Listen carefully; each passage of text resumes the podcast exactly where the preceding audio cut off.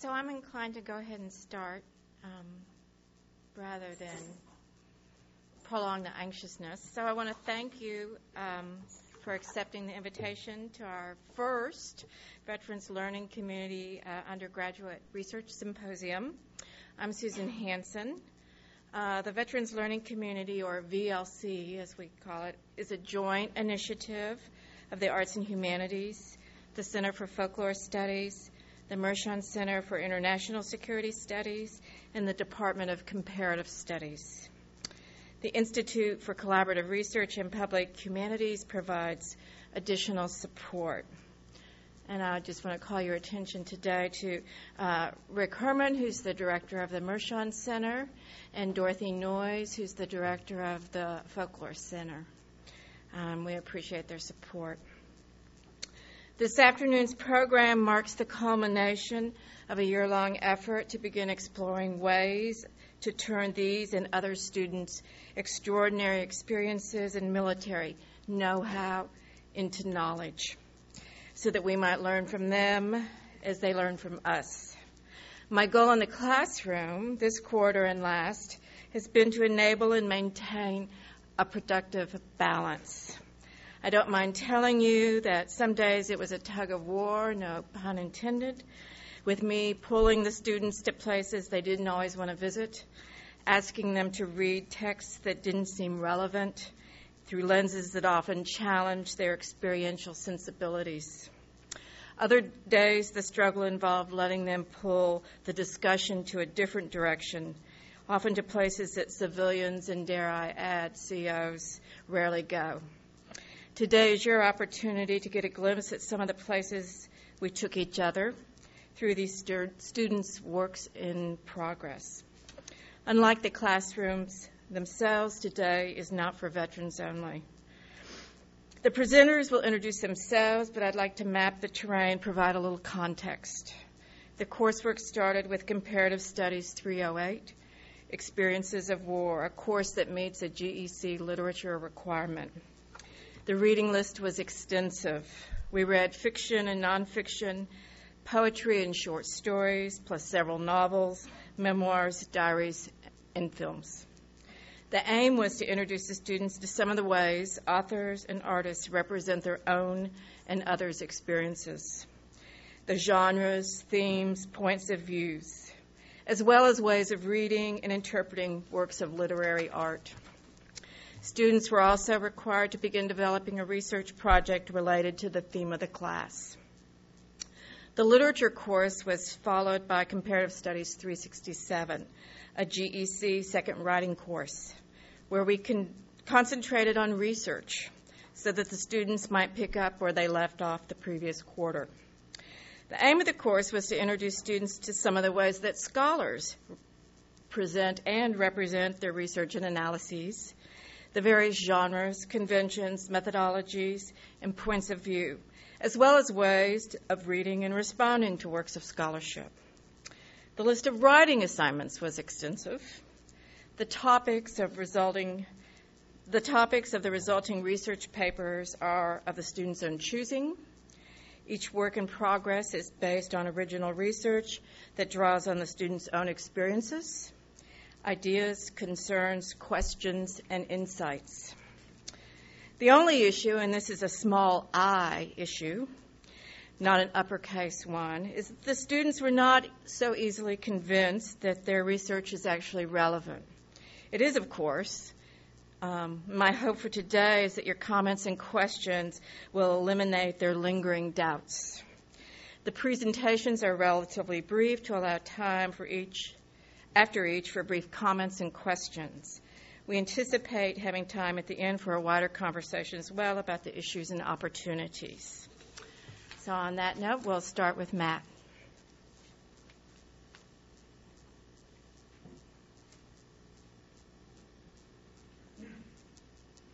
Thank you.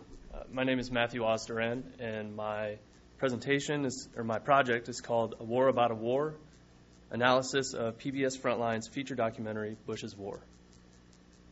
I turned 21 on April 13, 2003, just three weeks into the 2003 invasion of Iraq by United States Armed Forces. At that time, I was a specialist in a signal company in the United States Army's 4th Infantry Division. I woke up outdoors on my 21st birthday, lying on an olive drab green cot in a woodland camouflage colored sleeping bag with sand in and on every, or, every material, belonging, and body part that I had in my possession. I was in northern Kuwait at what was known at the time as Camp New York, one of several staging areas used by U.S. and other coalition forces preparing to attack north into Iraq. Why was I here? At the time, I would have answered that question like many soldiers that I was here because Saddam had weapons of mass destruction, and because President Bush and Congress had authorized U.S. armed forces to find those weapons, depose Saddam and his regime, and replace his government with a more democratic one. Now, in hindsight, we are fairly certain about several things that we did not know back then. No weapons of mass destruction have been found in Iraq. The looting, the Sunni insurgency, and sectarian violence between Sunni and Shia neighbors have all proven difficult, if not impossible at times. Now, in military leadership circles, there is a common notion that even the best plan goes right out the window as soon as the first soldier steps off, or as soon as the first bullet is fired.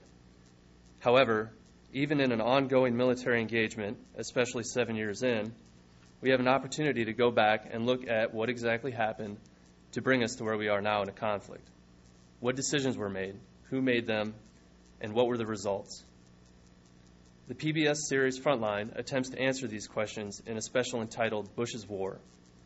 The purpose of my research project is to pull apart various aspects of Bush's War, from the filmmaking techniques used by frontline producers to the film's method of presenting and representing information, and to the manner in which its producers construct truth and reality.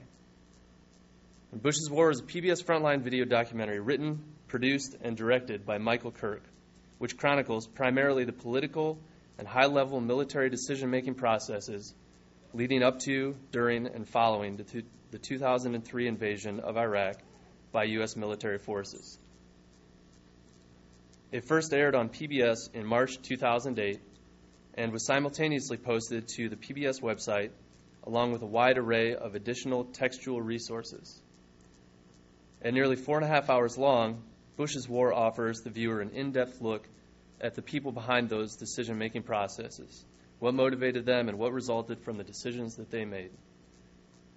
Bush's War uses stunning imagery from within the White House, the Pentagon, and other offices in Washington, D.C as well as corresponding imagery of military and diplomatic actions on the ground in Iraq to reinforce its content. So chapter 7 of Bush's War is entitled Working in the Shadows. The chapter's title is a reference to what Dick Cheney coined in a Meet the Press interview as the dark side. The phrase the dark side alludes to the many covert activities involved in both making the case for and waging war. Specifically, this concept refers to the different avenues of approach various government organizations take towards acquiring and processing information and producing intelligence. On the whole, working in the shadows makes the case that there were essentially two competing intelligence services within the U.S. government leading up to the invasion of Iraq the longstanding Central Intelligence Agency, the CIA, and the newly created Office of Special Plans. The Office of Special Plans was a creation of Secretary of Defense Donald Rumsfeld and was led by DoD Undersecretary for Policy Douglas Feith.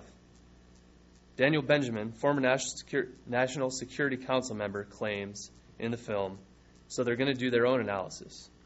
And they're going to show what the CIA has been missing all along about the true relationship between Saddam and Al Qaeda. The narrator then presents the following claim They needed people with experience in the world of intelligence, but they hired politically connected policy analysts. The filmmaker's intent is clear, and throughout the remainder of the chapter, this intent is built upon in terms of how the Office of Special Plans developed its intelligence and how the CIA continuously refuted it. Now, the visual tone of Working in the Shadows is noticeably darker than other chapters.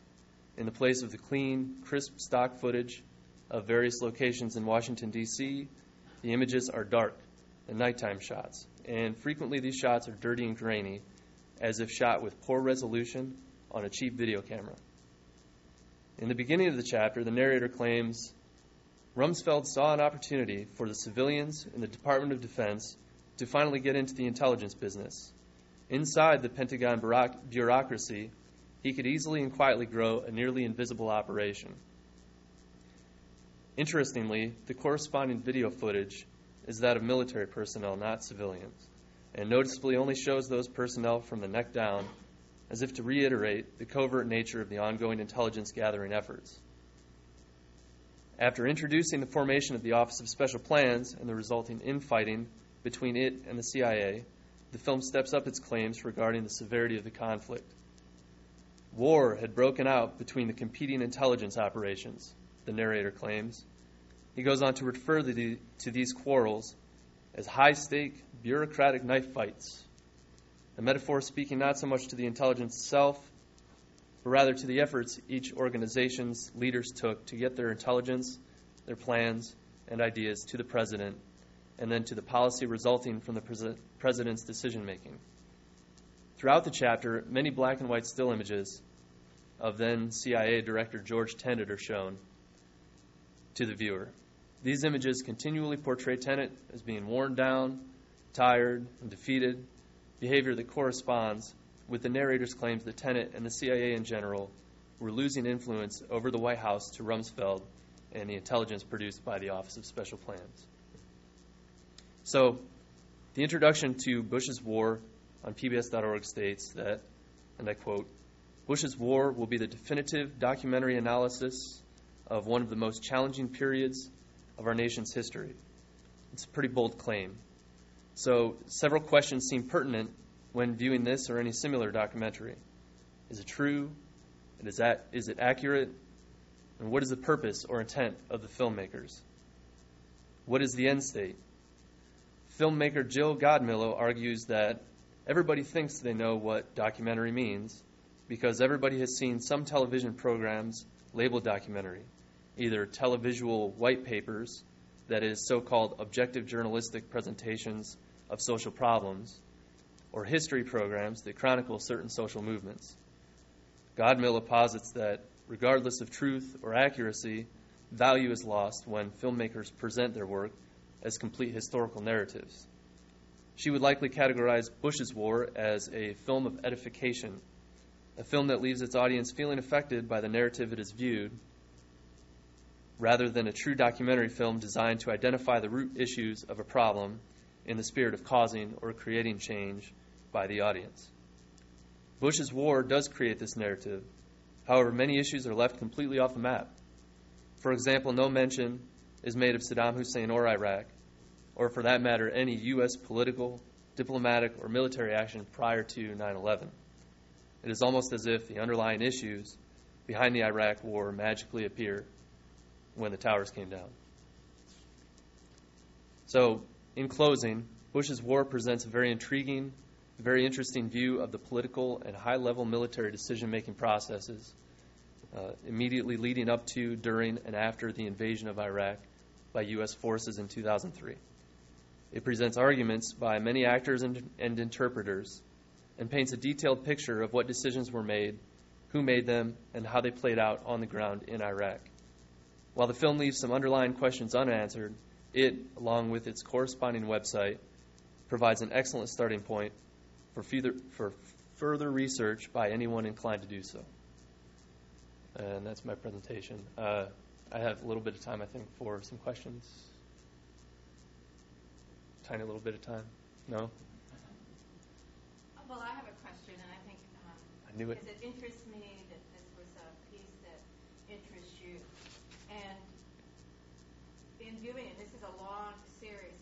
You might show them. I think you had a Yep. queued up show on um, the website.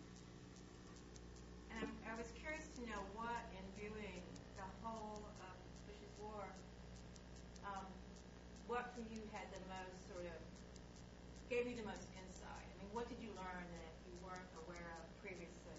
Because you didn't see this until after. Right, long after. Right? Um, so the thing that interested me the most about this documentary is that, you know, the bits of information that I had, um, you know, came from, you know, an article here, a news story there.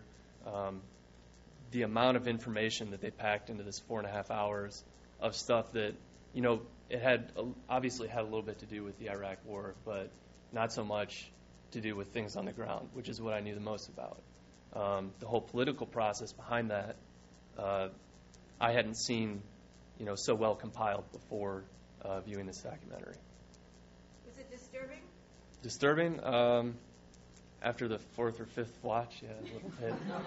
Um, yeah.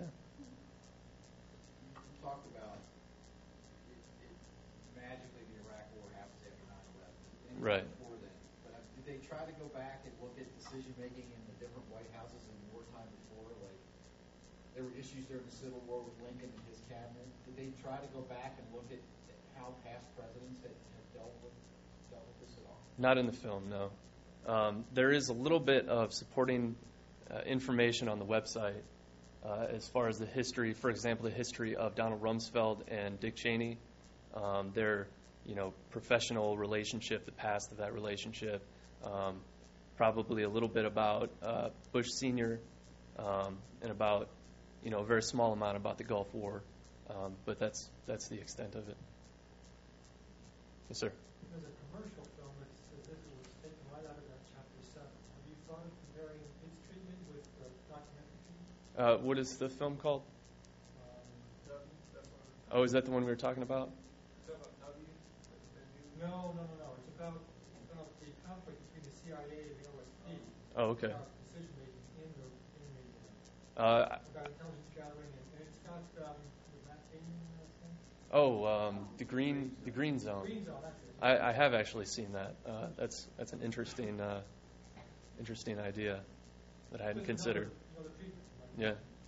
Yeah. Thank you. What's interesting is that you really are showing here how they can hardly avoid the devices of fiction, that, you know, Right. this kind of genre of spy fiction, that to tell a compelling story they're drawing on, so that they're participating in this same game of, you know, fabricating a Right. compelling narrative that the government is also participating in, in mobilizing for the war in the first place. So we're all kind of tied up in that game of using the genre to make a powerful argument. Yeah. So you doing this film and showing that. Thank you. Thank you.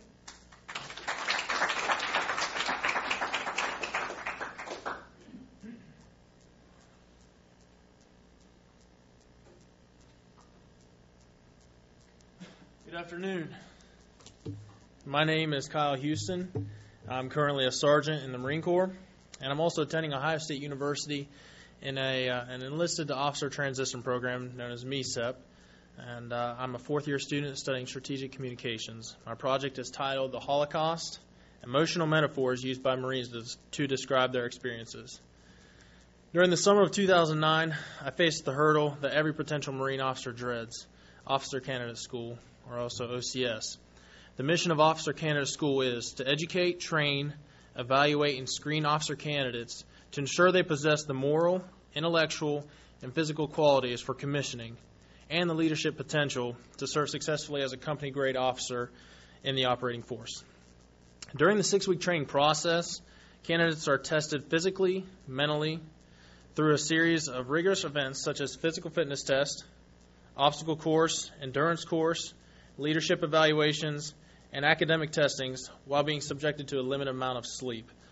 The majority of candidates who attend OCS are either midshipmen from, from various universities around the nation or candidates from the platoon leaders class, PLC, who coordinate with their officer selection officer in order to gain a commission.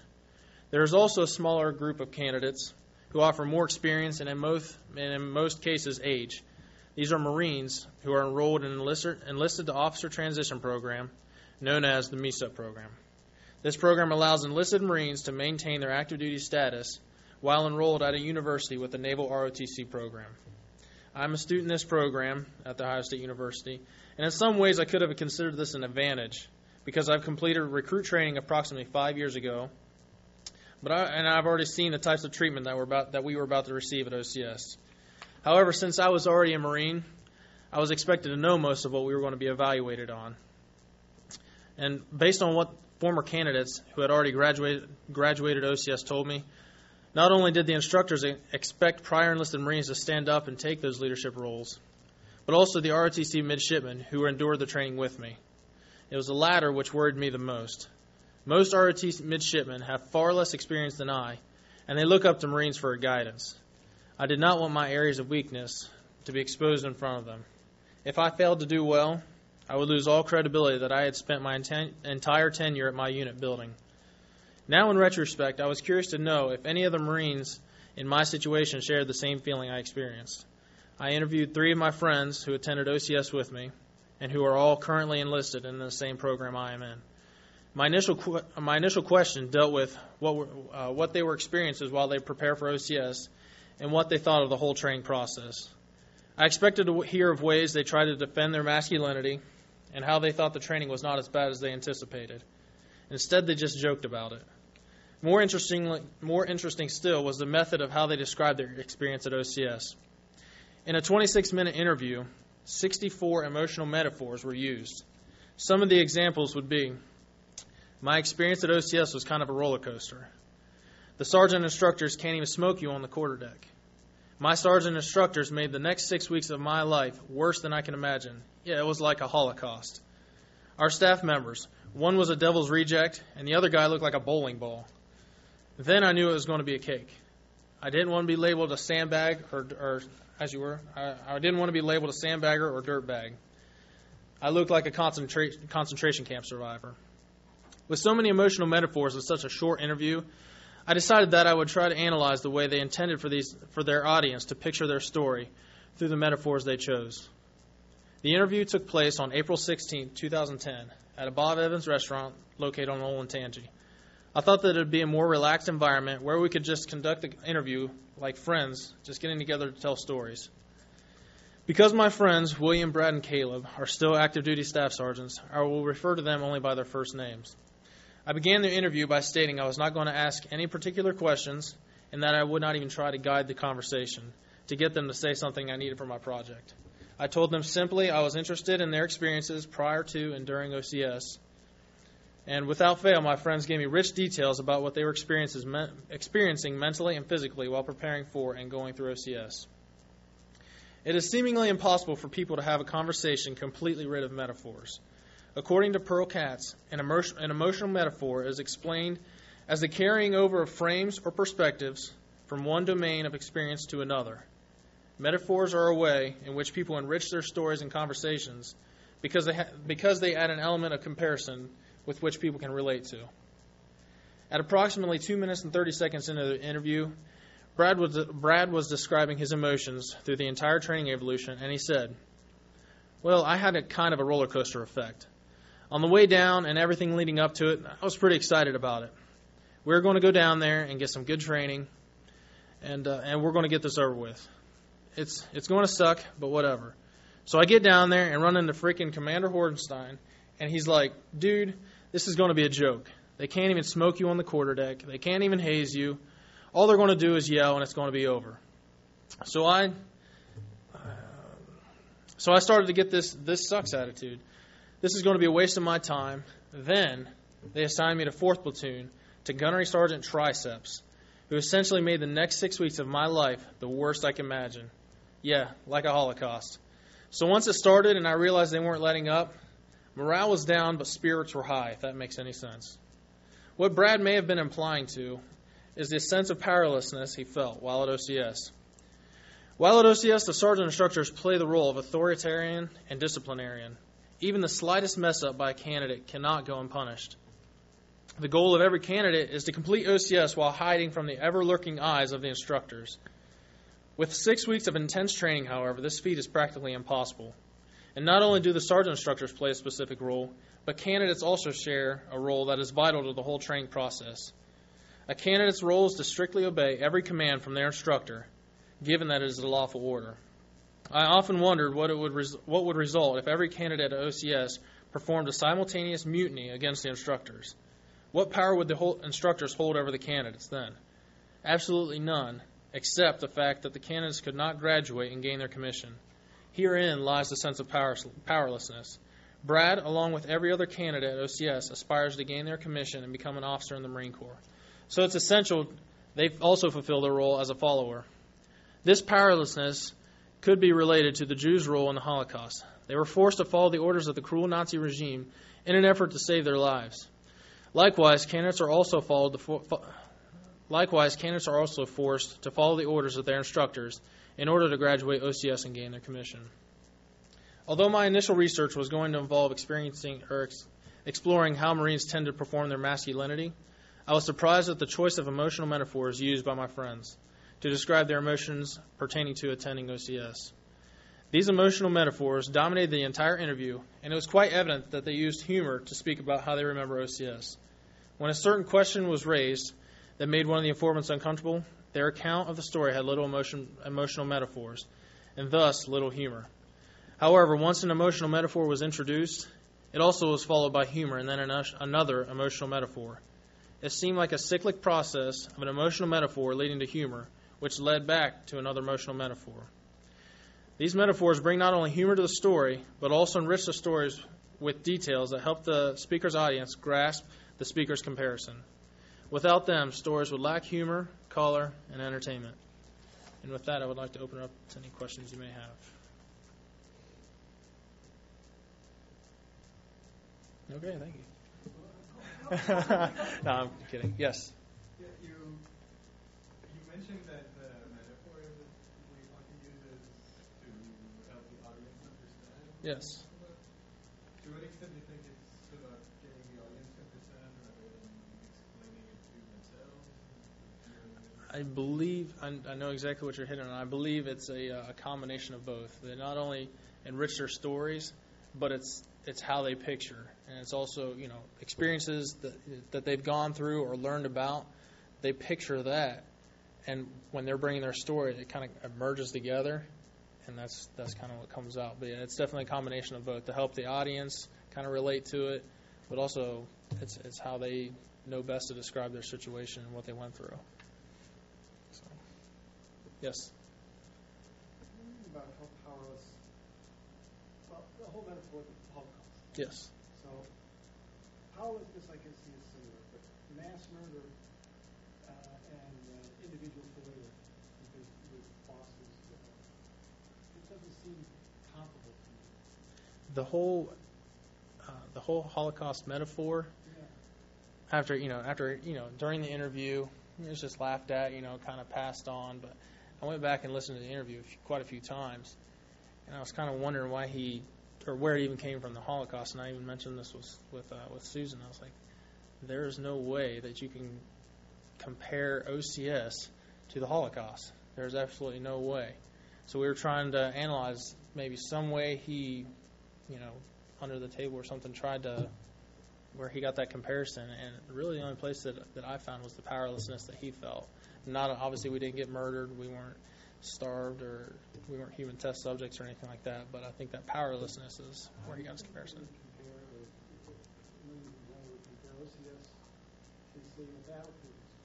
Because if I were thinking of where they might imagine a Holocaust, it would be, you know, in Fallujah, uh, battle on, not at OCS. But they see OCS as cakewalk. and that is often Sort of like if you started this is going to be cake this is gonna be cake. exactly that's just one of the metaphors What changed? What are they finding so, or don't they really uh, find OCS training so hard? I would I would think well I started uh, my paper off saying it's the largest hurdle that that we face in gaining our commission. It's it's the one event throughout the whole process of going either from a civilian to an officer or like myself enlisted marine to an officer. It's the largest hurdle to get through, and I think there's so much emphasis placed on it.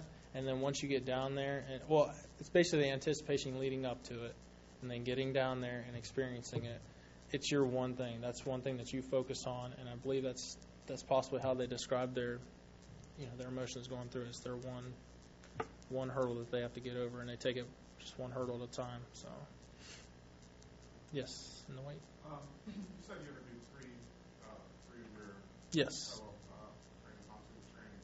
Um, did you see commonalities in the metaphors for these? Did you see differences? Did you see idiosyncratic references because they were from, you know, some different area of the country?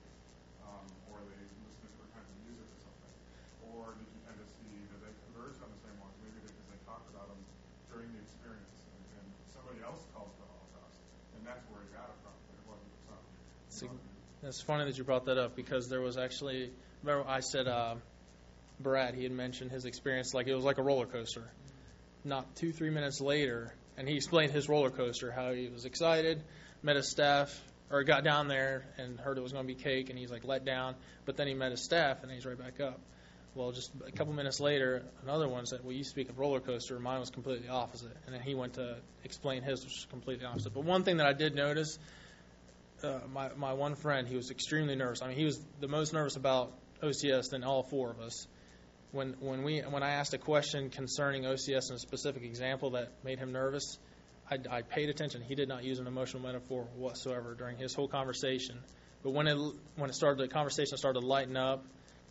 He started going back to emotional metaphors, and he's a very humorous guy. But he was he he literally said, "I'm feeling sick to my stomach" during the, during the interview because it, I guess it's a flashback or something. So yes, um, I'm struck by what almost feels like conflict here. I this training to develop leaders or to develop followers? this is actually to to evaluate if you possess the, the qualities to become a leader.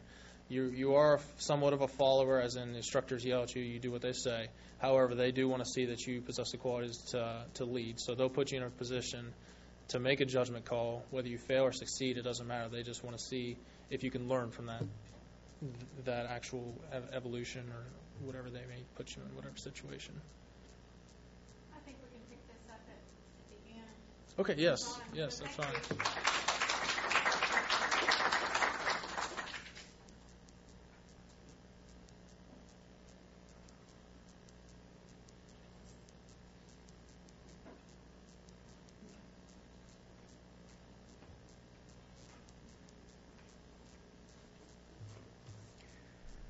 Uh, my name is Joshua Green. I'm an undergraduate student here at Ohio State, and I am currently majoring in computer science and engineering. I joined the Army at the age of 17, and I received recognition for being the youngest soldier in the 509th Airborne Infantry at the time of its conception in 2005. Uh, I was in the Army for four years, and I separated in December 2008. I deployed to Iraq in 2006 for 16 months as a member of a sniper team within the 509th Recon Platoon. As a student, I have interviewed two veterans of the Iraq War that I've served with during my deployment. This small study, Tired of Feeling Lucky, A Recollection of War, is an evaluation of the emotions revealed within two one hour interviews. The two interviewees and I were soldiers deployed as a part of the same battalion during the years 2006 to 2007 to Fallujah and Kal- Kalsu regions. Alex, Steve, and I experienced many of the same situations, but each was rendered with unique outlooks. The different perspectives and recollections provide a three dimensional insight of the intense and wide emotional spectrum experienced by soldiers on the battlefield, as well as the wear and tear soldiers endure, as well as the wear and tear soldiers endure and their coping mechanisms for stress in extreme emotional situations. Throughout my analysis, I make use of my own anecdotal experiences and close knowledge of the interviewees to reveal and translate the hidden messages at work within the interviews. As a member of the Inside Niche, I am familiar with the commonly used metaphors, acronyms, and undisclosed background available in the text so that readily ena- enables me to process, evaluate, and deduce the information for what it truly is, bypassing the need to conscious, uh, consciously decipher at first. I took notice that both interviewees refrained from using the first person plural. Because my interviewees uh, conversed with me using the first person singular, a commonly un- an uncommon trait for military men, I believe that they did not feel the need to be reserved and were able to were able and willing to fully divulge their individual stories. After evaluating my data through numer- uh, numerous e- evaluative lenses, I noticed an outstanding exhibit of emotions within the dialogues. Sorrow, rage, frustration, guilt, and hatred were the most powerful emotions displayed. Alex passionately expressed these emotions when recollecting a moment his friends were killed in an IED. Alex stated during the interview, and I quote, Sure, we got hit a couple of times, but we were lucky most of the time. I hated feeling lucky. I remember the day a huge IED fried a whole Alpha Company Humvee. I was glued to the radio. I heard the battle rosters and I wanted to know who it was. I sat there trying to decide which F's and which O's I would be particularly crushed by if they died. It turned out being two of my roommates from Alpha Company back, the first summer, back in the first summer we were in Alaska. I had since lost touch with both of them. I wanted to walk outside the outpost and shoot every person I saw. Alex's immediate emotional response was to worry. He refused to leave the radio as he worried about the dead's unknown's identities. He knew he had friends in Alpha Company, and he calculated the initials of, of his friends and compared them to the roster numbers that was sent over the radio. He felt sorrow when he realized it was his friends who were killed. He felt helplessness and frustration when there was nothing he could immediately do. He was powerless over the loss of his friends. There was no enemy to instantly retaliate against, nor did the enemy have a visible identity to hunt and destroy. There was a great level of frustration associated with powerlessness. As a reaction to his uncontrollable frustration experienced by the uh, situation, Alex wanted to give up the futility of sorting friend from foe and shoot every Iraqi. As a, con- as a consequence of previous events, Alex had acquired hatred for feeling lucky. With any context, the statement, within any context, the statement is uh, peculiar, peculiar. But from within the battlefield, the statement becomes increasingly bizarre and counterintuitive. Alex explained that any circumstance which placed him in a situation that left him better off than any of his friends, who had suffered just as much as he had, caused him to experience guilt, even if the uh, situation was out of his control. Alex also recalled feeling guilty when another platoon encountered a firefight while, there was no, while he wasn't there to help. He said the guilt would be compounded if someone was injured during the battle. He was compelled to be, he was compelled to be in action with them, not for the mere excitement, but for the sense of obligation to his friends that he, was, that he felt was being left unfulfilled. From indoctrina- uh, indoctrination, soldiers are taught to put an emphasis on teamwork and cohesion. This mentality becomes further ingrained as, ingrained as experience ma- experiences manifest and tighter bonds form. This cohesion creates a deep sense of consideration and awareness for one's peers. Alex later explains I think we have a heightened sense of equality and justice. Within just one of Alex's many recollections, five passionate experiences were expressed. The emotions rendered were produced merely by a single day's event, an event that was not rare or unique, or a unique occurrence experienced by the soldiers of the 509th. Situations which forced soldiers to face stress, fear, anxiousness, isolation, obsession, pride, and regret were encountered nearly every day for an incredible length of time. Soldiers, even at war, were not spared uh, from incompetence, intimidation, or discrimination. The world, the world soldiers live in forces extreme uh, circumstances upon them, far above the average stress or emotional turbulence encountered by civilians on the home front. Uh, do you have any questions?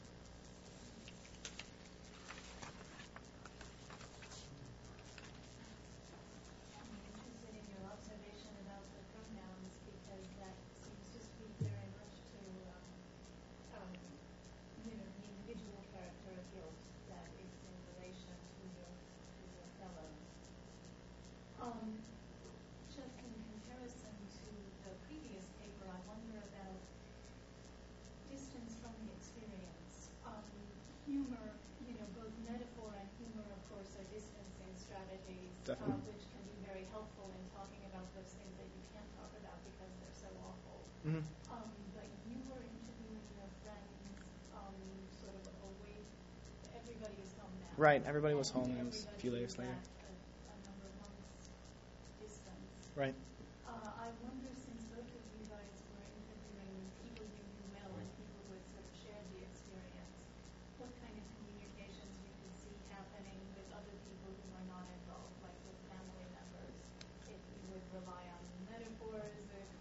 talk at all, if you could have this kind of conversation. Um, I could speak on my, my own account, and I definitely have a tendency to use the first person plural. Uh, we did a personal narrative and that my first draft was all uh, first person plural, and uh, it, it definitely is a, uh, a distancing factor.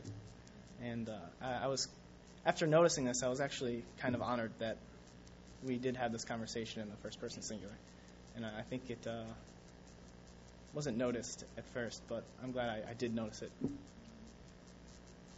There's some uh, emotions that I thought you might mention, but you didn't. And so I want to ask, maybe it was absent, but things like excitement, That, that was there. uh, It's eternity, uh, yes, amazement, awe, yeah, yeah. um, things that are on the more positive end of this, or on the more, not just uh, fear and loathing, but uh, sort of incredible uh, excitement almost, and, and sometimes sense of, oh my God, did you see that? Right. Or was that the coolest thing you ever saw in your life? It's a sense of accomplishment. It's definitely uh, absent from the paper, but not from not from reality, and not from within the interviews either. Um, this is definitely a condensed version, and uh, I think from the interviews I counted 32 emotions, um, somewhere in that range, and I'd say the most meat, the most of the meat of it was really these few emotions because of just the way that conversation took its turn. Um, I mean, if we had the same conversation today, I guarantee it would take us down a different path, and it's just where it ended up as far as its concentration. But absolutely, there there are all of those emotions, and uh, uh, they're really powerful. And that's actually kind of the point of, of this paper, I, I believe, is that there is this this exceptionally wide range of emotions felt on a day-to-day basis. And uh, I'd like to believe that you don't really experience that at home, especially in its frequency. One thing that wasn't quite as evident, um, Kyle's was a face-to-face interview. Oh, Josh's interviews were uh, instant messages. right. So it was a conversation that took place, which I think in some ways had to kind of, you know, have an impact on what was communicated. Plus, I, I thought, maybe I was mistaken, isn't one of the interviewees still deployed? Uh, he he's still in the army, but he had just gotten back. He Uh, just gotten right. back, though, when you had the conversation, versus one who had been back for a while. It was it was a, it was a few months, but definitely not, not long enough for it to to be. Uh, I don't know. It's definitely not enough time. But uh, the he deployed to Afghanistan. Uh, this deployment was with Iraq, so the Iraq deployment was uh, what two years ago. But I mean, obviously those emotions are still there, and and I actually believe that since he had just gotten back so recently, that his some of his emotions were much more passionate than the other ones, uh, especially the hatred. It was very livid and very evident. Is just mentioned that people are, have more intense emotions, so they can come back and sort of sit there. Okay. Later, is, does the range of emotions also change? And, and this, I mean, are there some, some emotions that they can talk about that are more felt when you're actually in combat that can't fade away when you're Yeah. remembering it? I think the the range of emotions is wider there, honestly, than it is here. Um, it's kind of weird. I didn't I didn't talk about this in my paper, but I, I feel that a lot of the emotions I experience at home uh, affect me differently now that I'm home. Um, if somebody wants to study that, that'd be great, but I haven't. Thank you. Thank you.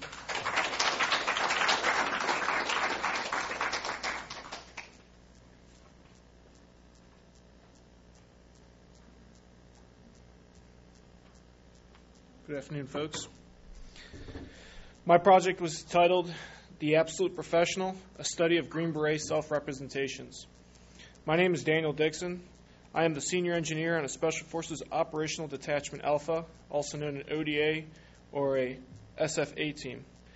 I completed the two years of required training to become a Green Beret at Fort Bragg in 2005 and have been assigned to the same team ever since.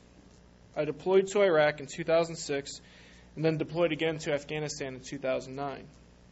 I consider my completion of the SFQC, or Special Forces Qualification Course, as a benchmark in my life, and I feel a profound connection to the organization and the men who serve in it.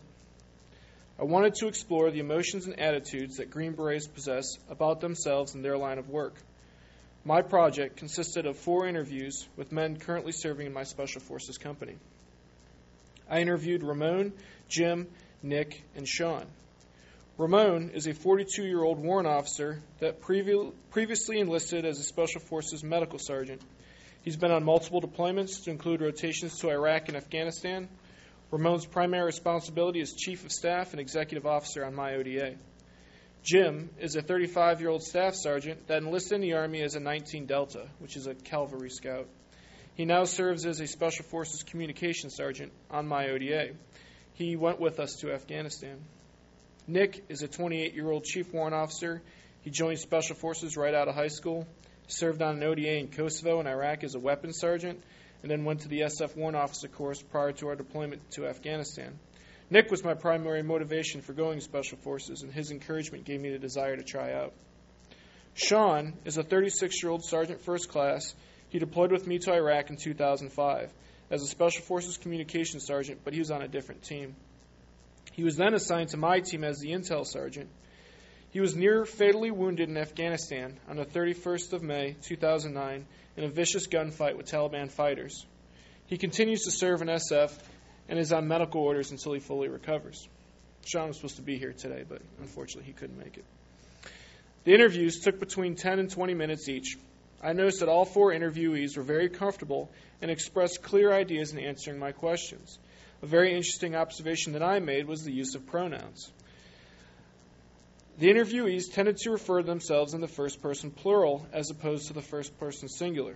A good example of this is when I asked Ramon about his personal perceptions of Special Forces since becoming a Green Beret. He responded, The things that makes us better than any other fighting force out there is our ability to deal with uh, chaos. When things are really going bad and when the suck fest is set on, you know, full effect, that's when we're really, you know, at our best. This indicates a prevalent group identity. Questions that were directed to personal perspectives of being SF qualified and questions about personal comparative opinions were answered with pluralistic responses, assuming, assuming a group response. The soldiers had no problem defining the difference between SF and the rest of the military. The Special Forces is an exclusive in group with definitive boundaries. One is either tabbed or not.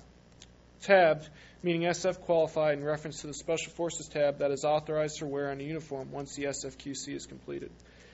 Presenting negative opinions of soldiers outside of SF seems to be one way of affirming pride in the organization.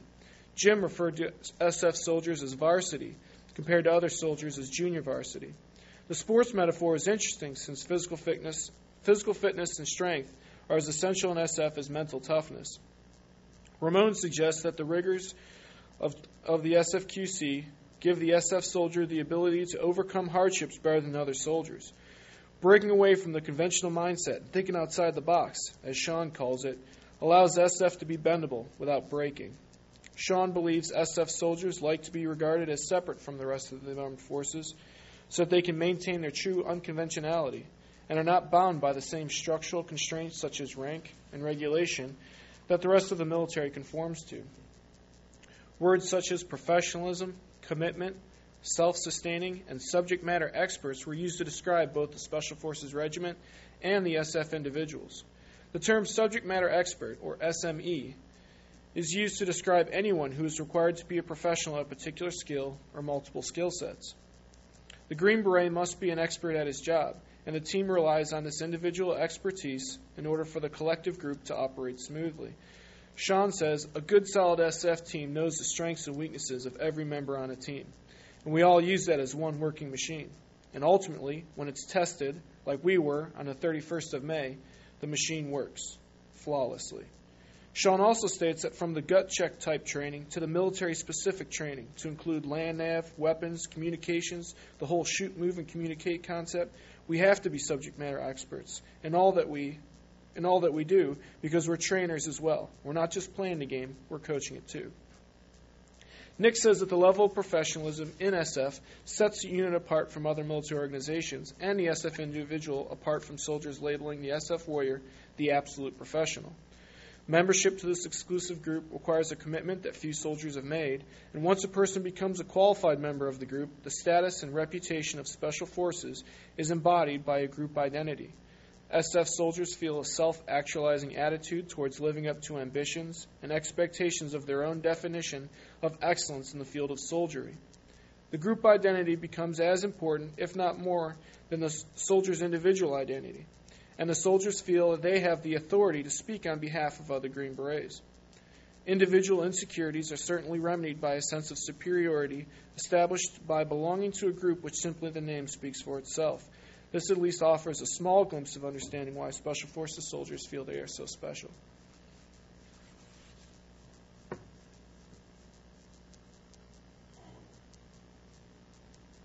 So, if you guys have any questions, Dory? So elites often have kind of shibboleths, you know, these sort of boundary secret languages that Mm-hmm. allow them to identify one another.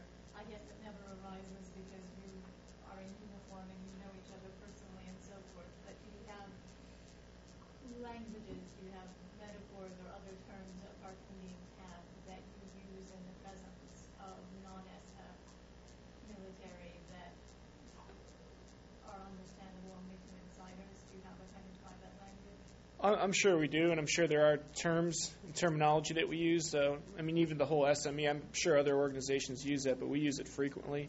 And uh, I mean, I'm, I'm, I'm sure that there are, you know, specific encoding that we use that inside the community that maybe we don't even, maybe we're not even aware of it, that we just use it. Remember having to learn it. Yeah, exactly. It's just, it's, it's you know, the, the SFQC, the Special Forces pipeline to go through the course takes about two years.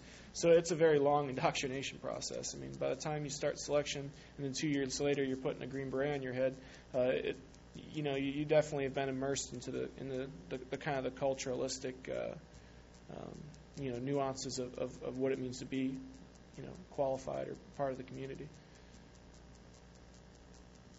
I thought it was interesting in, in having talked, and one of the things they mentioned a little bit was that we, they started with these personal experience narratives, and this is where these pronouns became so interesting because they were, in, and certainly Dan was one example, he wrote his whole personal experience narrative in, in the, as a we, right? And when we, know, to work through recognizing the differences is how it kind of came up. But one of the things you said here, at least alluded to, and you've talked to me before, is during your deployment that you look different than other soldiers on the ground. That you described that you, your group had their beards, Yeah, they the- didn't dress in uniform, that there is this way that they're able to sort of operate outside of the regular codes.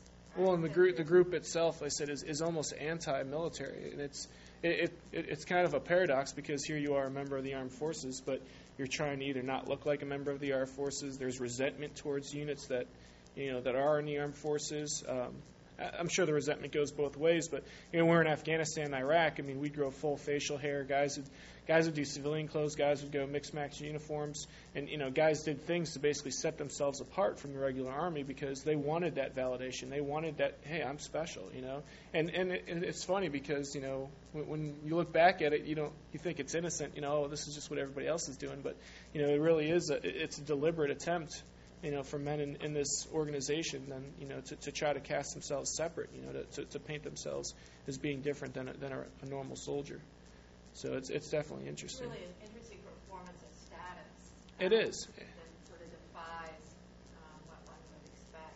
And that's why I'm curious, too, with the pronouns. I, like, you know, we, we talked about how a lot of people use the, the plural um, singular, um, I'm sorry, the, the, the first person plural as kind of a buffer to kind of try not to accept responsibility for what they're saying, but to kind of pass it off as being a larger element to take responsibility for what they're saying.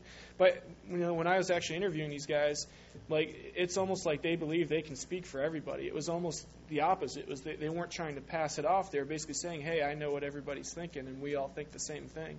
And one of the one of the pieces that I'd used in my study was actually it was a Green Beret study in 1970 that was analyzing basically the thought process and the, and the social dynamic of special forces soldier.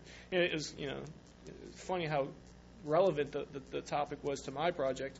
And in, in my larger paper, I talk more about that. But you know, they they talk about how there is such a group identity and how these soldiers. I mean, you're either in or you're out, and it's uh, it was, it was definitely interesting, you know, to read about that, compare it. Sir, Um, are there any women in special forces? no. We have uh, women who can work as uh, support personnel for us, but to, in special forces, you basically have one job set. That's the career management field 18 series is what we call it. 18, 18, um, 18 series is the MOS, and that's specifically a combat MOS for men only. So, which I said the the masculinity definitely because in an all mas- masculine element, you know, said it's uh, you know definitely has has that going for it too. There's a lot of uh, you know. Ma- uh, signs of masculinity or, or, or the, this idea of what makes the you know the true soldier the the, the true warrior. To your knowledge, are there any uh, female equivalents of special forces? No, I mean other countries might have similar things, but as far as in the United States military, um, at least in, at least what's that? No women in combat. Well, yeah, exactly. Well, there's there's actual yeah DoD policy that that refrains from keeping women from entering combat roles, combat specific roles, but um, at least in the American Special Operations Forces, there's uh, all of them are, are, are male only. Austin. Um, thanks for. Quick question about comparing Iraq and Afghanistan. Okay. Are there any differences either between special forces and, and the other services, or within the special forces um, in those two theaters that you've heard in your interviews? Because, uh, you know, do the special forces play more of a role in Afghanistan, and therefore there was more of them? And I, I don't know. it- it- Um, well, I think both theaters are pretty broken up evenly, and you have basically two active duty groups per theater, and then you have National Guard groups that support each. Uh, as far as uh, the differences, I think a lot of SF guys will tell you that, at least in Iraq, it seemed like they had more um, oversight from conventional forces, where Afghanistan it was more of a special operations mission, and they were getting to do some of the stuff that we're, we're trained to do versus you know, being big army. And uh, yeah, the mission set's a little different because you have that true unconventional war going on in, in Afghanistan, where in Iraq, you know, it, I, I hate to say it, but it's more like a police action. So, sir, What are the different subject matters? You, can you come back to me? what's that? What are the different subject matters someone could be expert in? Uh, well, I mean, you have four primary um, job focuses in each in, in special forces. You have an engineer, a weapons guy, a medic, and a communication sergeant. And then after that, then you have a communicate or um, a command cell that's made up of an officer, a master sergeant, an intelligence sergeant, and a uh, and a warrant officer.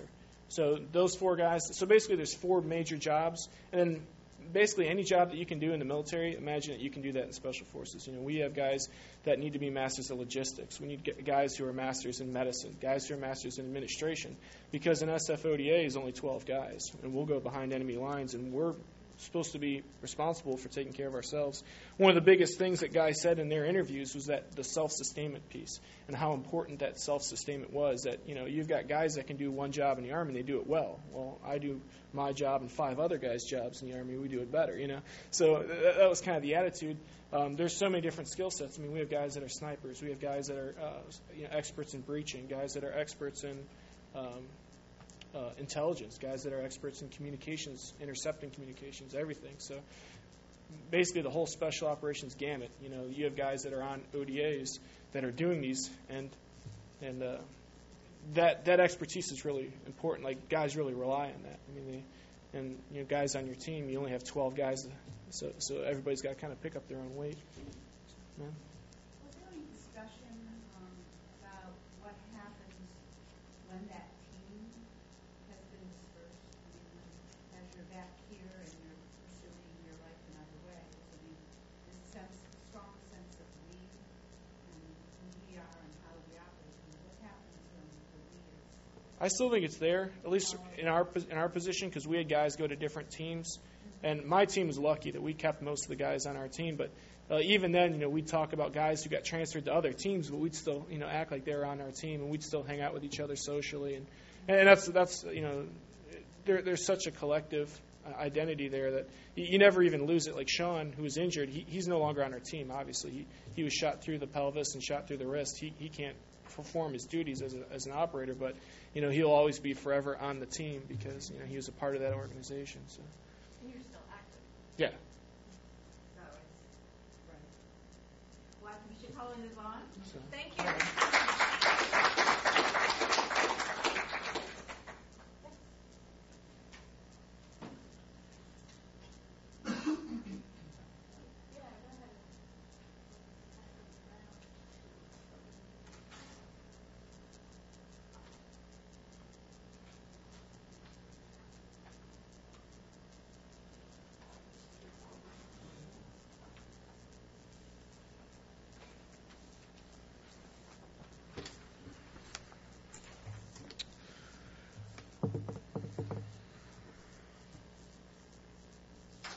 All right. My name is uh, Chad McMahon, and uh, I enlisted in the Marine Corps uh, for four years of active service, beginning in 2003 and ending in 2007. I completed three tours as an infantryman in uh, Iraq, and I obtained the rank of sergeant before I got out. In 2004, I was sent on my first deployment as a Marine in support of Opera- Operation Iraqi Freedom. My unit, 1st Battalion, 2nd Marines, had been sent to a city 30 miles south of Baghdad called Iskandaria, which was in the middle of what was known as the Triangle of Death, nicknamed by the media. The main forward operating base, or FOB, as uh, we call it, we operate out of, was a large Russian-built power plant on the banks of the Euphrates River.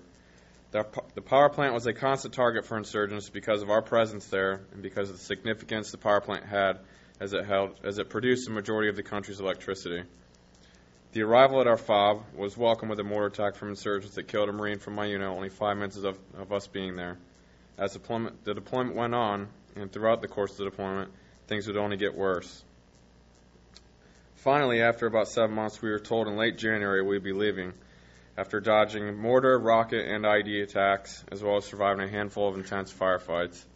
On January 31st, 2005, my squad of infantry Marines went on our last patrol before we'd start to pack for our return home to the United States. It was routine mounted patrol in Humvees where we'd go out to, pre- to prevent, disrupt, or deter enemy forces from operating in our area of operations. We had finished our patrol and we were heading back to our fob to begin packing for home.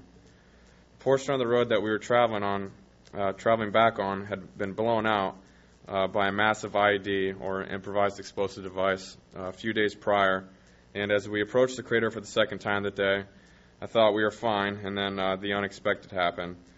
The second Humvee in our patrol was completely destroyed by an IED, killing three Marines instantly and leaving two others severely injured, only a few miles from our fob, which we could see from the attack site.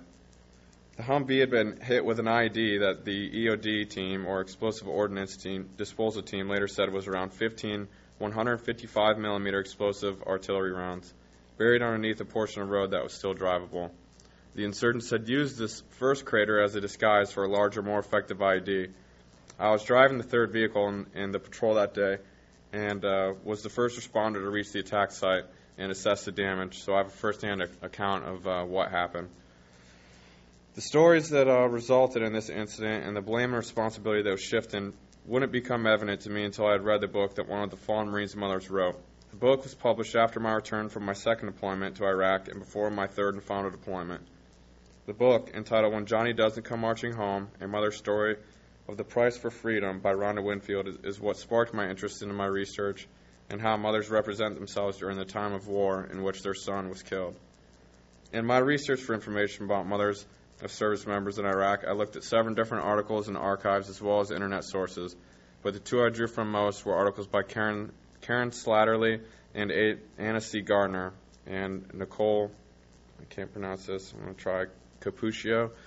Uh, their research talks about the patriotic mother, the stereotypes associated with the archetypes of patriotic mothers, and good mothers, good mothers of service members during wartime. Some similar traits that I noticed in both articles were the conflicts of the archetypes of good mothers and patriotic mothers. The research suggests that the archetype of a patriotic mother, is quoted, is a supporting and a caring mother who is also stoic and silent and brave in the face of war. She unfa- unfailingly supports the nation's war effort and her child's participation in it, despite the threat of death to her child. The archetype of a good mother is a mother that protects and cares for her child and wouldn't want them to go to war. So this conflicts with the archetype of a patriotic mother. The past has shown that there are, is, there's little research regarding mothers during wartime, and even more so of mothers who come out and speak out about the war after their child has been killed in the conflict. My research concentrates on uh, what drives these mothers to come forward and share their experiences, protest, or support for the war publicly. In my research, I noticed that there are, there are many factors to contribute to how a mother feels about her child's roles in war and how the role of patriotism plays a large part in their interpretation on, her, on their child's service. After reading my friend and fellow Marine's mother's book, I'd realized what a patriot and a good mother Mrs. Winfield is. After the loss of her son in the Iraqi conflict, Miss Winfield chose to go to rallies and appear on national television next to Cindy Sheehan supporters to let her voice be heard in support of the war and to back the president's decision to be involved in the Middle East. Mrs. Winfield shared the same beliefs that her late son Jason and her other son Justin, who serves in the Army, shared. She felt that freedom, freedom and democracy were attacked on September 11th and that innocent civilians had paid the price. It was better to take the fight to the terrorist insurgents on their land than to have them attack ours. Even after the loss and the grief that were shared by other mothers, like Cindy Sheehan, Mrs. Winfield continued to support the war effort. Having already given her son, she decided to give more to its cause. In the end of her book, she talks about, or she asks herself if she thinks she has done something that her son Jason would be proud of. and that if she had represented his, belie- his beliefs in the best way that she could. I think she did, and that separates her from mothers who protest after the fact, like Cindy Sheehan, who protested when her son, who volunteered for two, two deployments, was killed in combat. My conclusion concerning the archetypes of patriotic and good mothers is that it's not best to make conclusion of, conclusions of good mothers and patriotic mothers based on the common archetypes alone. Each mother is different, although they share some similarities and circumstances. One thing that I felt that drove that drove these mothers to come forward and to speak out in support or dissent towards the war was that since their child no longer had a voice, they feel that they need to carry on for them so they are not forgotten. Mrs. Winfield's book is one of these examples. Her book, her book begins with a poem that I'll now read from and is in her son's voice as she thinks he would sound if he were saying it. And this is the handout that I passed out for you. So, last call. Howdy, Ma. I know it's 4 a.m. I just want a chance to hear your voice again. Thanks for all you've done. I was always proud to be your son.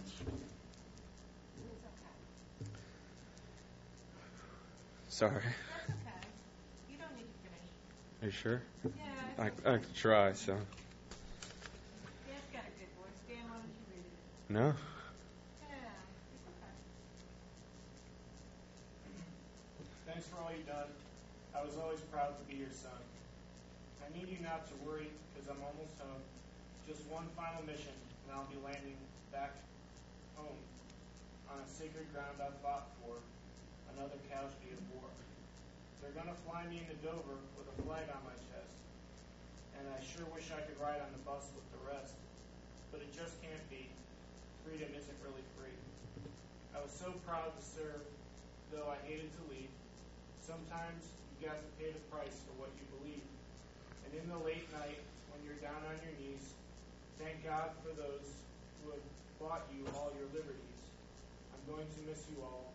Just glad I had the chance to call. Mama, please be strong when they arrive when they arrive in dress blues. You feared all along they would bring you the news that I wouldn't be back. Only two survived the attack. I pray that you won't get lost in a grief-filled haze.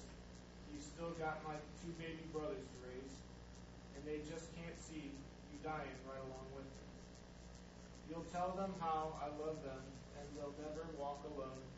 I always, I'll always be beside them, not a foot, not at the foot of a stone.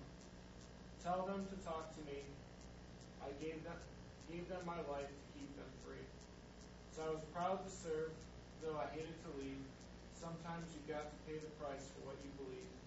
And in the late night, when you're down on your knees, thank God for those who bought you all your liberties. I'm going to miss you all. Just glad I had the chance to call. As the tears stream down my face, I have to let you go. I'll say I'll love you, and I'll pray that you'll know it's always been that way. You made me the man I am today. And I was so proud to serve, though I hated to leave. Sometimes you've got to pay the price for what you believe. And in the late night, when you're down on your knees, thank God for those who bought you all your liberties. I'm going to miss you all. Just glad I had the chance to call.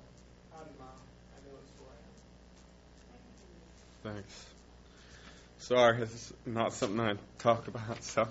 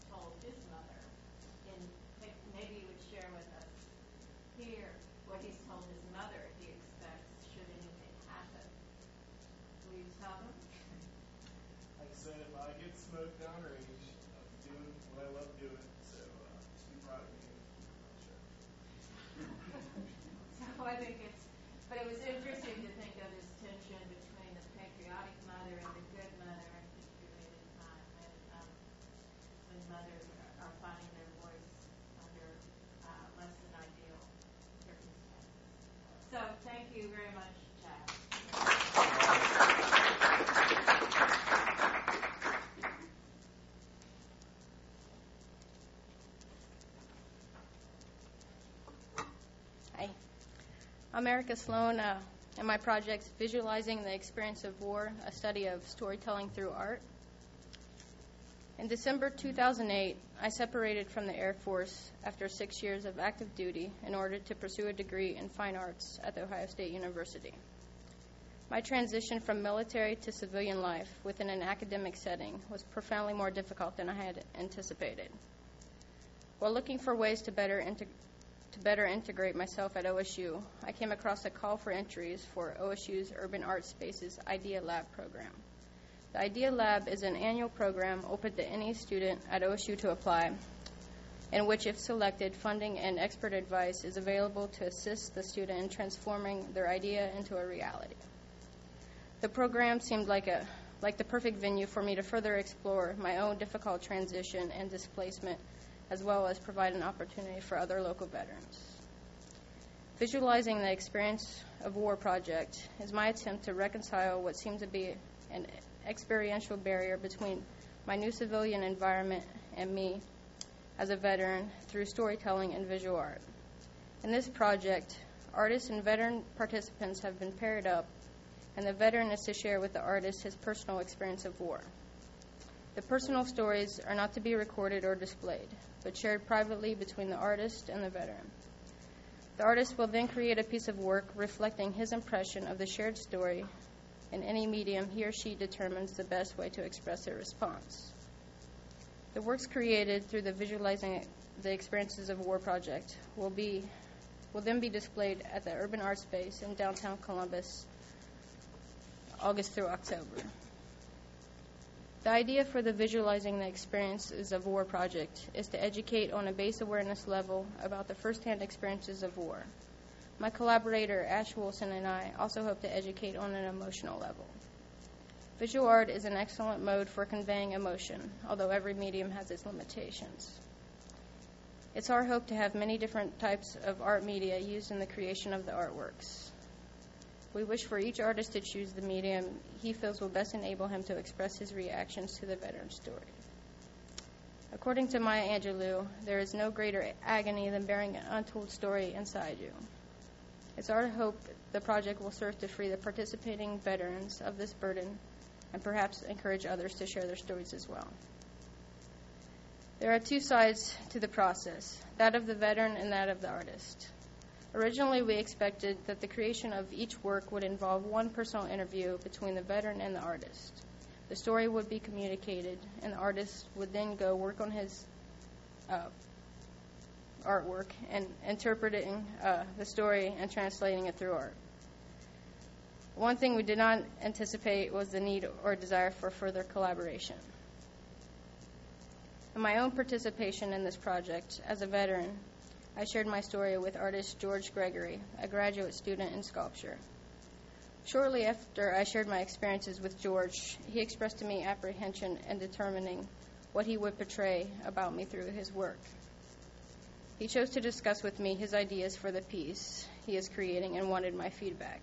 This began an ongoing dialogue and collaboration in the idea formulation of the work. In working with George, because I'm an artist as well, he did not feel pressure to conform his ideas to any particular style of art. He was confident I would be open to whatever form he chose to explore.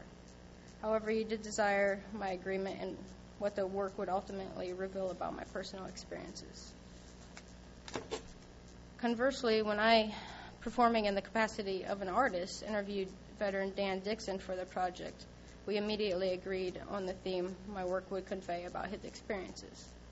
However, the trouble I've encountered on the artist end is satisfying Dan's understanding of what art is or what he considers a legitimate form for my work to take in representing his story and still allowing myself enough creative freedom to construct an interesting artwork. Dan and I plan to meet several more times and work together towards creating a work that adequately reflects his story and is successful according to both our definitions and understanding of art. Visualizing the experiences of war project is pairing is a pairing of veterans and artists in order to express veterans' personal stories of war in a meaningful and accessible way. The collaborative artworks will be on display at the Urban Art Space from August through October. Yeah. Any questions? How many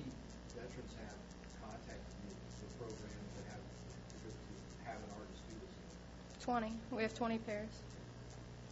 It's a really exciting project. Yes. Uh,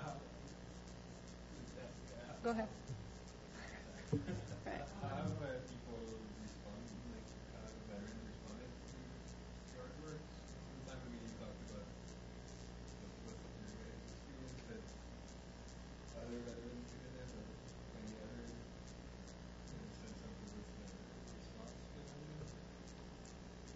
In creating and discussing, the artworks as of now are still being created. Oh, okay. So there's no reflection at this point. Yes. So you said the story that is told is um, confidential? It's it's not something that is really then told directly No. No, it's translated and uh, into... through artwork. Yes. And is, and is the idea that it will not be retold verbally? That is the original concept. Of course, if the veteran and the artist agree, um, we're very flexible. Yes. It's almost, it's it's supposed to be a story that may not be um, shared in a broader way, but rather shared more privately and then re-expressed to the artist. Is that what you're saying? Yes.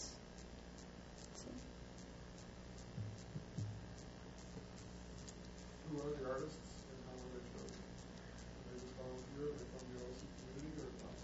Uh, most of them are from uh, students at OSU. We have faculty, um, we have instructors, um, community artists. There's an artist call, and basically, we turned down very few people. It was it was curated based on interest. I wanted people to actually be interested in the project.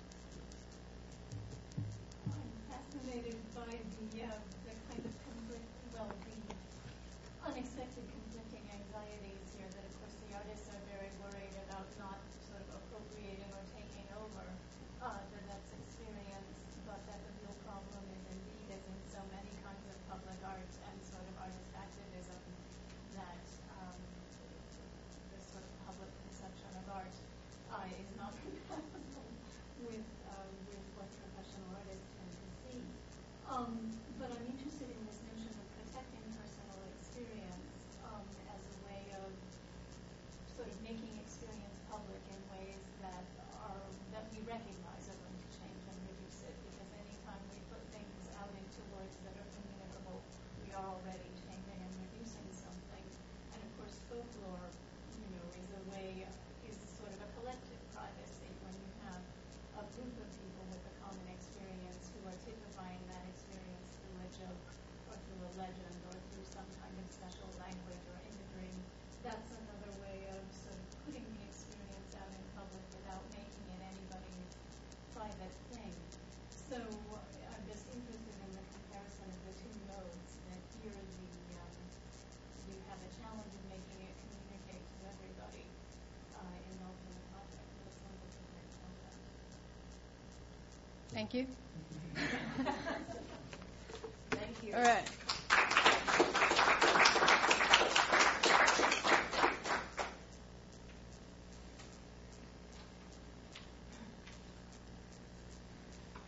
Good afternoon. And last but not least, my name is Ambrose Schulte, and today I'm going to talk to you guys about veterans' transition stories. Victor Turner talks about liminality in his essay Betwixt and Between, the liminal period and rites of passage. In this influential essay, he describes liminality as the transition space or threshold between two states. He, states that these liminal times or spaces deserve special attention as constructive building blocks for change or possibly transformation and initiation to another level of consciousness. In November of 2008, I found myself in the midst of one of these liminal phases. I was trying to make sense of the last seven and a half years of my life while sitting at an out processing station in Bangor, Washington. I was leaving the United States Navy and beginning life as a civilian. My identity as a sailor was slipping from the forefront of my mind as I tried to regain my identity as Ambrose. Almost a year later, I was still identifying myself with parts of the Navy. It was clear that my transition experience was not as simple as changing my job or title. It was more than the standard process of going to a class, filling out a checkout sheet, and signing a few sheets of paper. It was a continuum of events, emotions, and ideas that are still at work today. This, this continuum contains every aspect of my life, starting from how I made my decision to leave the Navy to the present day. My experience transitioning out of the Navy sparked my interest in other people's transition experiences. I, I began to gather my data by interviewing four veterans about their transition experiences, and I recorded our conversations. All four people I interviewed served in at least one branch of the armed forces, deployed, separated from the military, and are currently attending OSU. All their names have been changed for the purpose of this paper. I informed them that I was doing research on military transitions and asked them to tell me their transition experience. After conducting these interviews, certain phases began to develop in the, in the stories veterans were telling me. I've broken down their stories of this liminal space that exists between being in and out of the military in the four separate phases indecision, distrust, disconnection, and reintegration. This separation suggests that these people's transition stories were expressed in a way that is very similar to the continuum that I'd experienced when I left the Navy. Their stories also deserve special attention, as, as Turner has pointed out, because it is in this threshold where great constructive changes can be made in this ever growing number of people leaving the military. Michael said, I decided pretty early, pretty early on to get out, to be honest with you. I hated the Army. For him, boot camp was when he decided to get out. He related his experience to the main character in the movie Jarhead, meaning when Michael met his drill instructor, he wanted to get out of the Army, but he still had to fulfill his contract. For any service member, there comes a time when their contract will expire. Generally speaking, about a year before this date, their chain of command will inquire whether or not the service member will reenlist. Then the service member will have to vocalize their decision to their superiors, immediately putting them into one of two groups those who are staying in the military and those who are not. When each person, when each person made their decision wasn't always clear. For some, it was a daily compare and contrast where a tally of pros and cons seemed to be stored in their minds, which they added to with every experience. For others, it was a clear cut decision. How they made these decisions varied as widely as the people making them. How they told the story of making this decision varied just as much. Michael knew, Michael knew when he had made the decision to leave. In contrast, Joseph and Chuck wanted to express not, not, not that they wanted to leave, but why. I could tell that Michael didn't like the Army from the start. It was clear his intentions were to get out from the time he began. However, he did not convey his intentions to his, to his superiors until they had approached him about it. All their stories suggest to me that there's a lot more going on in the decision making process than a contract ending and a person moving on with their lives. Just because a decision was made doesn't mean it was set in stone. The opportunity to reenlist exists until the last possible moment, and the stories of this are focused on during the distress phase. Chuck talks about his experience with his retention officer and his chain of command during his third tour in Iraq. He talked with us. Who's going to reenlist? Who's going to get out? It was like 50 50. It was when my company first sergeant, CO, my, my company first sergeant and CO started to talk to me. Here's what they're going to offer you. Here's what we can offer you. Here's what we can guarantee you. And it's like, stay in, do three years, my choice of duty assignment, which is guaranteed non deployable, supposedly by the sergeant major. I later found out that wasn't true, and that's part of the reason why I decided to get out. So they said $53,000 to reenlist, tax free, because I was in a combat zone, which sounded great. But it was my third deployment in four years, so I pretty much had had it. So I told him I was probably going to get out. During the distress phase, each member described being offered some sort of option or benefit to reenlist. Each command has a, pers- a person designated to track and report on retention within each unit, and sometimes it's called the retention officer. The retention officer usually, usually will offer each person an incentive, such as, such as money, to reenlist. The options vary widely depending upon certain factors such as rank, time in service, job specialty, and current needs of the military. Each person described how their decision to get out was tested with these incentives of money, promotion, and career enhancing opportunities. They often described these offers as being deceptive or straight out lies. It was through the stories of this phase that they suggested a burgeoning distrust between them and their superiors, which fortified their decision to get out. The decision is often the first time a military member will receive a suggestion from his or her superior and be able to deny that suggestion outright. It is this overt action that clearly separates the individual's desires and the desires of his or her, organization. This begins to su- suggest to me a shift from an in group to an out group status. During the disconnection phase, each person tells a story that is representative of his or her perceived shift from the in group into the out group. Chuck told a story of what of Chuck told a story of what happened once his superiors realized he wasn't going to reenlist. He was on deployment with a year left in the Marine Corps. He said, You get categorized, as they call them, short timers. We were a whole separate category. You would still be with the platoon, but it's like you were different. You were treated different. You were segregated. The story of his physical separation and shift in treatment signifies his realization that he was no longer a part of the in group. Other stories also showed a shift from a previously existing primary group relationship to a secondary group relationship. This further shift of group, of group relationships is significant as they prepare to co- cross through the threshold of military life into civilian life.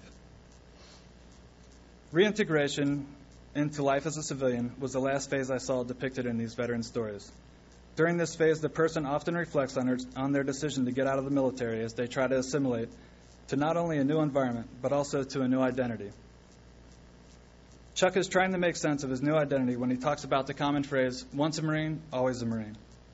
You don't feel, you don't feel that when you're with your unit, when you're getting out. It's like, who am I now? I'm nobody.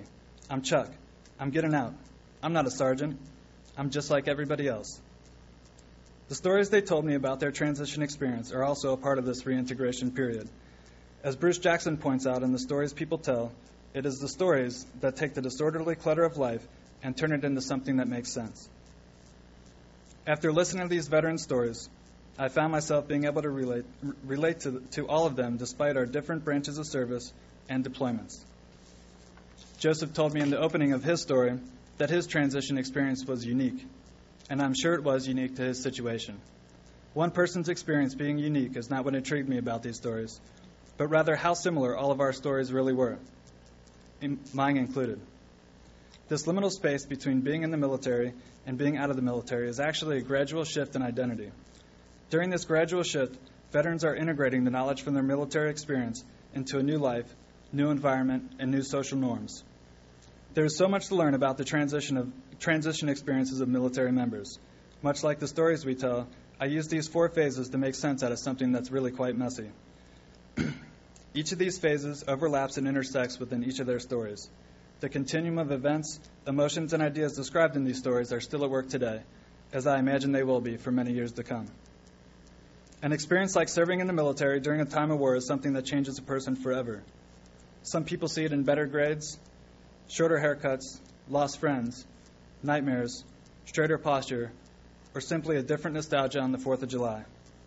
The common link between all service members is that we will have to transition sometime. Whether a service member transitions after 30 years or four, I suspect they will find themselves trying to make sense of their tra- transition with a story. When they tell that story, I suspect they'll tell it much in the same way these four veterans have, in four phases indecision, distrust, disconnection, and reintegration. Thank you. Any questions? You did seven years, you were on your second enlistment. Uh, I was extended for 18 months. Okay. Um, So was everybody on their initial enlistment mm, yes. So the story is one way of kind of typifying and ordering this ritual transition, this liminal transition, uh, which you described very nicely. I'm wondering about uh, ritual, which of course Turner talks about as the traditional resolutions of liminality, and it seems like one of the challenges that is faced on people, faced by people reintegrating is the absence of some ritual means to say welcome back. Some Native American groups, for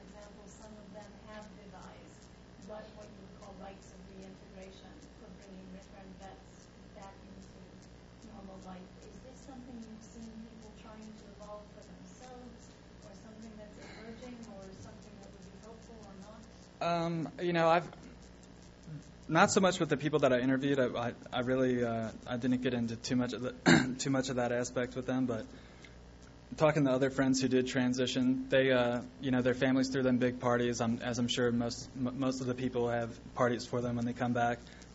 but there's there's real no set ritual that I know of that exists for people transitioning out of the military. I mean, it's basically, you know, you- you're here one day and then you're back home the next. It's like good luck, a pat on the back, and here's your DD 214. One of the most troubling things that I learned from Ambrose's work as well as talking with some of the other students is, is, is this space where they actually, when they make the decision, right, to leave, that they are separated uh, physically from the group that they have been so committed to. I mean, there's this, this sort of isolation that takes place. And, and then beyond that, to kind of go through this process that um, really doesn't have this, this finished place. I mean, it, it really is open-ended. And one of the things that we talked about was that that these phases that he's identified only really represent this sort of initial part of the process, and that the the end, you know, is really this messy, invisible door that that may not even ever materialize. I mean, I think that we're doing some, you know,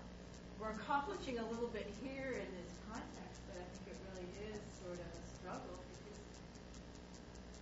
it's never really over, right? It's never really over uh, in the way that in the way that the services would like to say that it's over. Yeah, and, and, and one thing to say on that, there is a, a great ritual coming in, but it seems like the ritual that's set in place, at least for the military side, not for the members separating, uh, it seems to be pretty set in stone. Like, uh, and it seems to be kind of getting people to second guess their decision to get out. Like, well, if you're going to get out, you're just going to be left alone, you know. And it, there's a lot of great social pressure, not only from people who you've been taking orders for for years, but uh, you know, from guys who you thought you were friend you were friends with for years, and then all of a sudden, you know, they don't even want to be associated with you because it could be detrimental to their careers. So it's pretty it's pretty profound that that, that actually happens. You know, the mass separation like that. So that dynamic then, did, did you see a, a common theme in the, the folks that you talked to through this project or, or generally, is a feeling of some, somewhat of alienation, even a sort of diminishment of your loyalty, something that you previously, you sort of plucked out of there without this whole decision get out, and the, the ostracization that happens after that.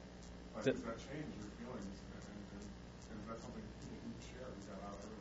Yeah, definitely. Uh, a, a lot of the people, I asked them a question. Uh, well, after experiencing this, did you feel like you know your time that you served wasn't wasn't worth anything? Like suddenly, all that time, all that energy, you know, you you put in all this blood, sweat, and tears. You've deployed, fought for your country.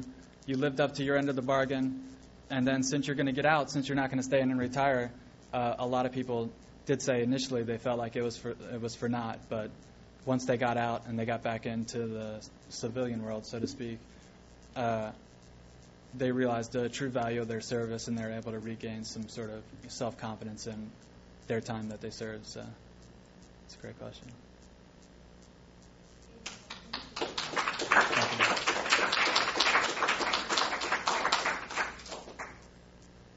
So now you've visited some of the places that we've been visiting over the past few um, quarters, and I just want to say that I'm just so proud of the work that you've done and that your willingness to um, first, you know, share with me, uh, and then to risk sharing uh, with other people, and and it takes a incredible courage and and I'm just very proud of the work. So, um, I think if there's any other questions you have about the community, we've got a few minutes. Um, if there's any comments, their work is um, relevant.